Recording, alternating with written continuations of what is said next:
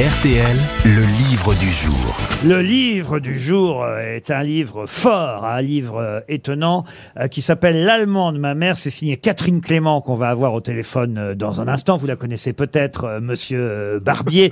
Et, Non, il s'en souvient plus.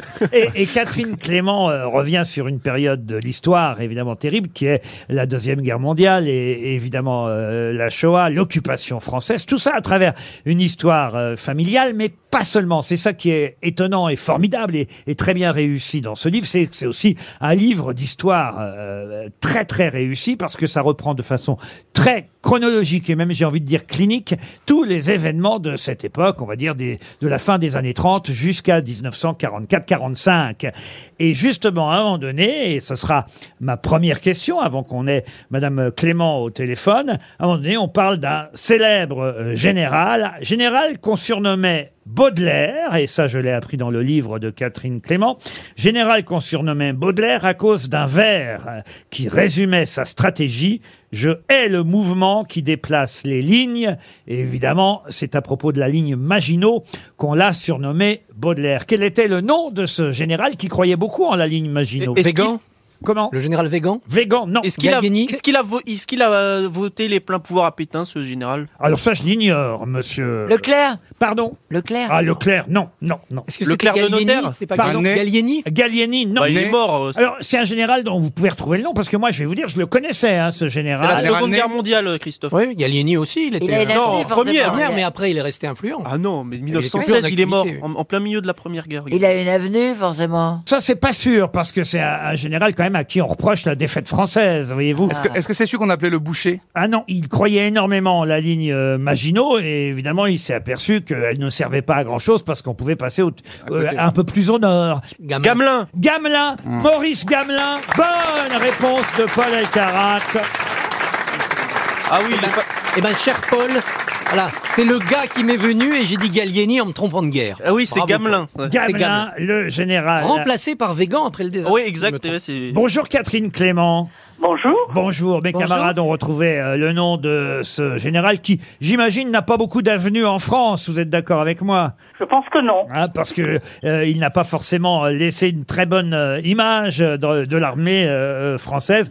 Et c'est vrai, et c'est vrai que vous racontez euh, euh, de façon chronologique et clinique à travers une histoire familiale. C'est un livre et un roman euh, autobiographique, euh, l'allemand de ma mère, mais vous revenez sur chaque point, chaque point terrible, évidemment, de cette histoire que la France, mais l'Europe aussi, a euh, vécu. Il a fallu que vous fassiez aider ou vous avez euh, repris tous vos livres d'histoire?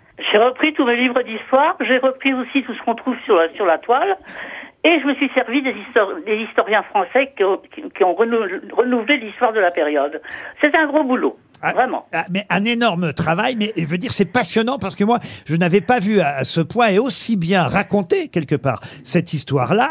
Et au milieu de tout ça, évidemment, votre histoire familiale, parce que c'est vous qui allez naître à ce moment-là. Vous racontez l'histoire de la rencontre de vos parents. Euh, L'allemand de ma mère, ben, votre mère, tiens, ça fait un point commun avec la mienne, elle s'appelait euh, Raymonde, c'est bien Oui. ça, Catherine, et elle va être pharmacienne pendant l'occupation. Et il se trouve qu'un de ses principaux clients, c'est un Allemand. Oui, elle l'a vu arriver comme réfugié juif en 1938 parce qu'il était euh, expulsé d'Allemagne par les nazis. C'est comme ça qu'il s'est présenté. Elle lui a fait sa patientèle. Tout ça, c'est vrai. Hein. Le docteur Schütz venait d'arriver d'Allemagne. Comme il n'y avait effectivement plus le droit euh, d'exercer pour lui, alors qu'il était euh, juif allemand euh, en Allemagne, il arrive à Paris. Mais sauf que il va être effectivement au départ pris par elle pour un, un nazi qu'il n'est pas. Elle le retrouve sur le trottoir en grand uniforme de la Wehrmacht, pas, pas, des, pas des SS. Et en effet, c'est un médecin-chef de l'armée allemande, Mais qui de- n'était pas juif naturellement, et qui était venu pour préparer euh, l'occupation et pour préparer l'Abwehr, le séjour de l'Abwehr à l'hôtel Lutetia. il appartenait à ce qu'on appelait euh, la, la cinquième colonne, c'est ça? La cinquième colonne à laquelle personne ne voulait croire, oui, absolument, c'est ça. Alors il faut expliquer pour nos auditeurs qui ne connaîtraient pas ce que c'est la cinquième colonne. Ce sont des, des espions camouflés, Hmm. tout simplement.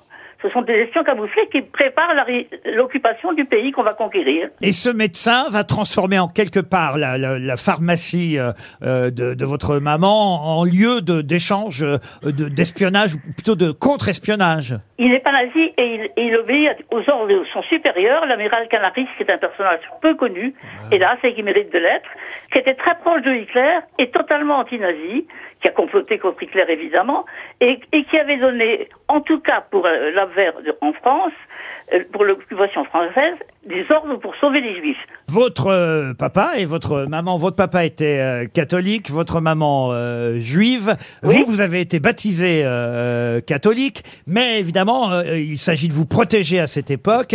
Euh, là où ça va être moins heureux pour la famille, c'est évidemment pour vos grands-parents. Mes grands-parents sont partis euh, en 42 et se sont réfugiés dans un petit, dans un petit village Salviac, dans, dans le Lot-et-Garonne, et eux ont été dénoncés, ils ont traîné pour faire leur bagage, et donc ils ont été pris. Parce qu'ils avaient été dénoncés par le Bedeau et par le Chevrier pour une prime. Ils n'ont pas joui longtemps de leur prime, les, deux petits salopards, puisqu'ils ont été euh, abattus par la milice dans le quart qui a suivi. C'est ce que vous écrivez. Un matin arrive une lettre de Salviac. Les dénonciateurs des Gorniques, hein, ce sont vos grands-parents, euh, les parents de votre maman, n'avaient pas eu le temps d'aller toucher leur prime à Cahors, prime de dénonciation. Le soir même, les maquisards les avaient abattus dans la rue tous les deux. Mais vos grands-parents, eux, hélas, ne reviendront pas, évidemment, des camps. Non, pas du tout. Je dois dire vraiment, c'est un livre magnifique, non seulement pour l'histoire familiale que vous racontez, euh, Madame Clément, mais aussi pour tout simplement le rappel historique des faits, des faits que vous euh, euh, que vous rappelez de façon très clinique. Vous êtes d'accord avec ça?